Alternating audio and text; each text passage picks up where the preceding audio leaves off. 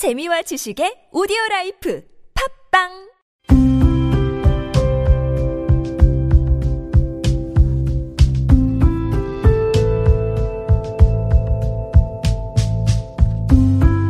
칼럼을 읽어드립니다.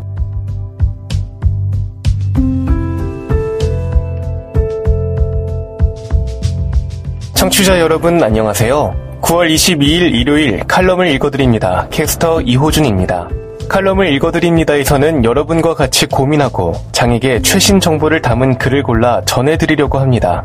그럼 바로 오늘의 첫 칼럼부터 만나보시죠. 시각장애인 권리보장연대, 세상에 말을 거는 사람들. 당신도 장애인이 될 수 있습니다. 김동현. 제목부터 도발적으로 써봤습니다. 누군가는 불편해할지도 모르겠습니다만 이 말은 2012년 5월 18일 이전에 저에게 해주고 싶은 이야기입니다. 저는 의료사고로 시력을 잃었습니다. 그날 밤 수많은 검사를 거쳐 저를 진단한 의사는 저에게 영원히 빛을 보지 못할 거라는 이야기를 했습니다. 건조한 그 한마디 말이 마치 사형 선고처럼 들렸습니다. 변호사의 꿈도, 돈도, 사랑도 다 끝이라고 절망했습니다. 그땐 그랬습니다. 과학고와 카이스트, 연세대 로스쿨에 이르기까지 30년 동안 살면서 장애라는 단어는 헬렌 켈러 위인전 같은 책에서나 보고 장애인은 꽃동네 같은 시설에 봉사활동 가서 만나는 존재인 줄 알았습니다. 그런데 그게 아니었습니다. 본인이 장애인이 되고 나니 세상에 장애인이 참 많았습니다. 어머니께서도 아들이 시각장애인이 되니 지하철에 시각장애인이 참 많더라는 이야기를 하셨습니다. 군대 가서 휴가 나가면 군인만 보인다는 우스갯소리가 생각났습니다. 생각해보니 주변에 없던 것이 아니고 관심이 없어 알아채지 못한 거였습니다. 많은 장애인들이 저처럼 중도의 장애를 얻습니다. 장애인이 되었다고 하고 싶은 것, 예전에 할 수 있던 것을 모두 포기해야 할까요? 어쩔 수 없는 것도 있겠지만 장애인을 둘러싼 환경이 뒷받침되고 장애인 자신이 적응하는 훈련을 거치면 많은 일들을 다른 사람들처럼 할 수 있습니다. 저도 마찬가지였습니다. 눈이 보이지 않으니 수많은 것들이 저를 힘들게 했습니다. 공부할 책을 구하는 것에서부터 휴대폰 사용, 인터넷 활용, 그 밖에 일상생활에 이르기까지 하나하나 배워나가야 했습니다. 통원 치료를 받으며 하루 종일 라디오만 듣고 있던 시절, 친구가 찾아와 제 아이폰에 VoiceOver를 켜주었을 때의 감동을 아직도 기억합니다. 그날부터 저는 아이폰으로 민법 강의를 들었습니다. screen reader, 괄호 열고, 컴퓨터에서 시각장애인이 사용하는 화면 인식 음성 프로그램, 괄호 닫고, 스크린 리더를 사용하면 컴퓨터를 할 수 있다는 이야기를 듣고 무작정 구입하여 도움말을 듣고 사용법을 익혔습니다. 다음에 복학하면서 담당 교수님께 제 사정을 알리고 교재 파일을 부탁하는 첫 메일을 쓰는데 3시간이 걸렸습니다. 흰 지팡이를 들고 거리로 나가 보행을 배웠습니다. 예전에 하던 일을 하나하나 할 수 있게 되면서 쌓여가는 성취감이 지금의 변호사로서의 저를 만들었습니다. 만약 당시 저에게 아이폰이 없었다면, 인터넷 메일 페이지를 screen reader로 읽을 수 없었다면, 책을 파일로 만들어주지 않았다면 제가 변호사의 꿈을 꾸며 공부할 수 있었을까요? 저는 분명 아닐 거라고 생각합니다. 접근성과 정당한 편의 제공은 장애인이 다른 사람과 동등하게 활동하는 데 있어 필수적인 요소입니다.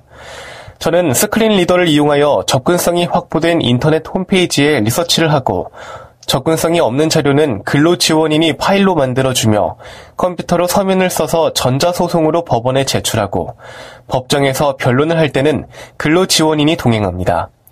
이런 접근성과 편의가 제공되지 않는다면 저는 변호사로서 할 수 있는 것이 많지 않습니다. 그럼에도 불구하고 아직까지 부족한 부분이 많습니다. 혼자서 작업을 하다 보면 중간중간 막히는 부분이 생겨 누군가를 찾게 됩니다. 자료를 파일로 변환하는데 시간이 오래 걸려 업무 처리가 늦어지기도 합니다. 일상생활에서도 마찬가지입니다. 식당에 가면 혼자 주문하기 어렵고 물건을 살 때도 가격이나 성능보다 접근성이 확보되어 혼자 쓸 수 있는 물건인지부터 따지게 됩니다. 이런 접근성 문제로 사용하는 몇몇 서비스의 고객센터에 의견을 드린 적이 있습니다. 의견이 받아들여지기도 하고 한 곳에서는 직접 찾아와 이야기를 듣고 앱을 개선해 준 적도 있습니다. 이러한 관심은 참으로 감사한 일이지만 모든 일을 사람의 선의에 기댈 수는 없습니다. 그래서 제도가 필요합니다. 제가 공군 정보통신장교로 복무하던 시절 법률이 바뀌어서 시각장애인이 인터넷을 이용할 수 있도록 접근성을 개선하라는 지시가 내려왔습니다. 당시에는 별 생각 없이 웹 접근성 가이드라인을 준수하여 홈페이지를 개편하는 사업을 하였는데 시각장애인이 되고 나서야 너무나 절실한 일임을 알게 되었습니다. 제도의 변화는 그때의 저처럼 잘 모르는 사람들에게도 필요한 결과를 이끌어낼 수 있습니다.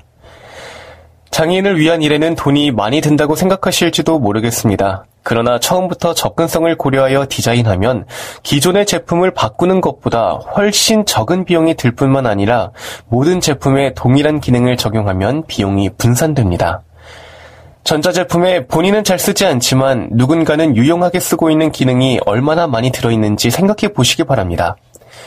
오히려 장애인을 위해 특별히 디자인한 제품을 만든다면 개발 비용과 재고 비용이 더 들지 모릅니다. 현대와 같은 위험 사회에서 사람은 누구나 사고 또는 질병으로 장애인이 될 수 있습니다. 노화로 인하여 자연스럽게 기능이 떨어지기도 합니다.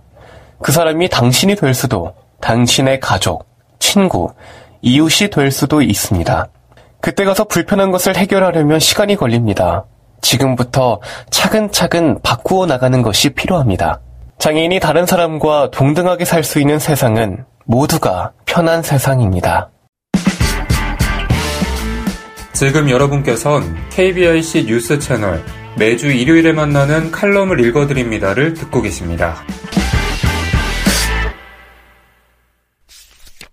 에이블 뉴스. 발달 장애인도 혼자 살며 꿈을 꿀 수 있을까?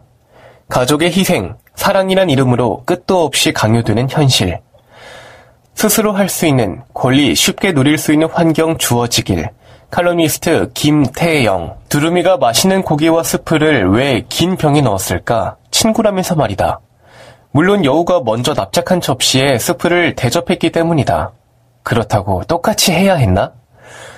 서로의 다름을 관찰하고 배려하자는 이솝의 교훈이다. 그 우화의 의미를 알고 실천하는 것은 온전히 각자의 몫이다.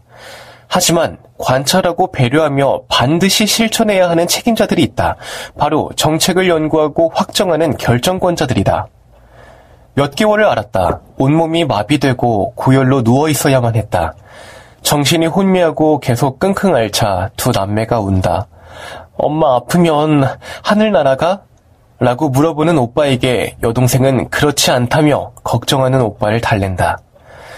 두 아이를 보며 마음이 바빠졌다. 얼른 회복되고 싶었다. 딸 아이에게 아픈 어미와 발달 장애인 오빠의 짐을 지게 할 수 없다는 생각에 통증을 이기려고 애를 썼다. 2010년 장애 등록한 이후 한 번도 활동 보조 서비스를 신청한 적이 없다. 그 이유는 사람에게 충격을 받았던 터라 사람에 대한 두려움이 컸었고 학교는 물론 노상에서 폭행을 당했었기 때문에 처음 만난 사람에 대한 신뢰를 기대하기 어려웠다. 그러나 최근 내 건강이 악화되어 활동 보조 서비스를 신청하게 되었다. 기본 일상생활 능력에 대한 조사 이후 90시간이 결정되었다. 만약 지하철을 타고 왕복 3시간, 그리고 도착지 이동 4시간 등 하루 총 7시간이라고 가정한다면 월 12일 남짓 또는 일주일에 3번을 외출할 수 있다. 일주일에 세 번만 출근하는 직장이 있나?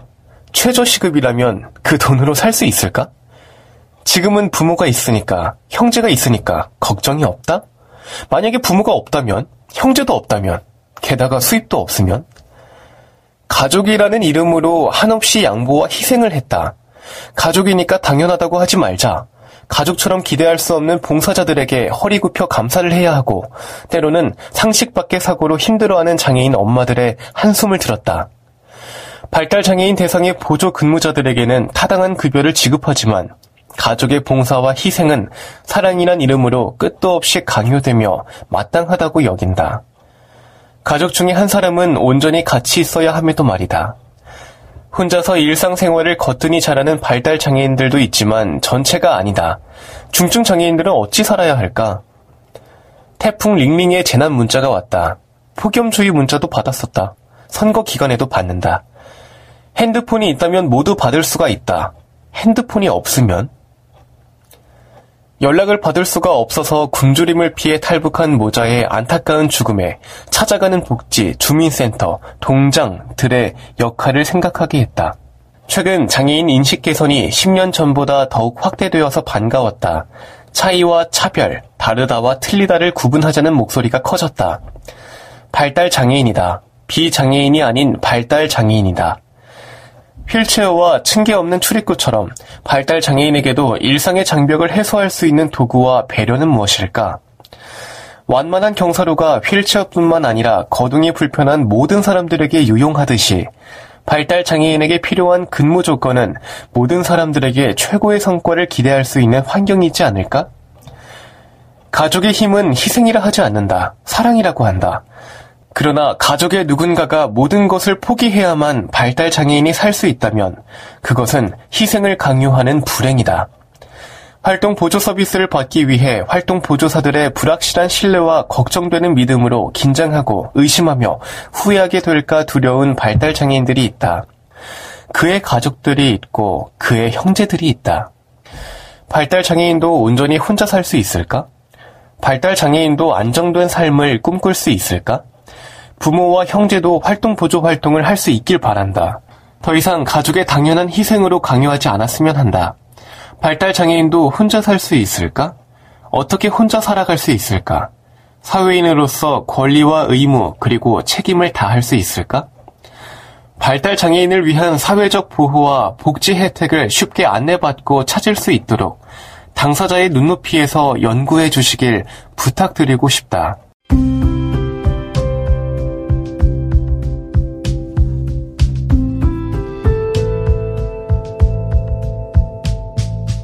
9월 22일 일요일 칼럼을 읽어드립니다. 오늘 준비한 소식은 여기까지입니다.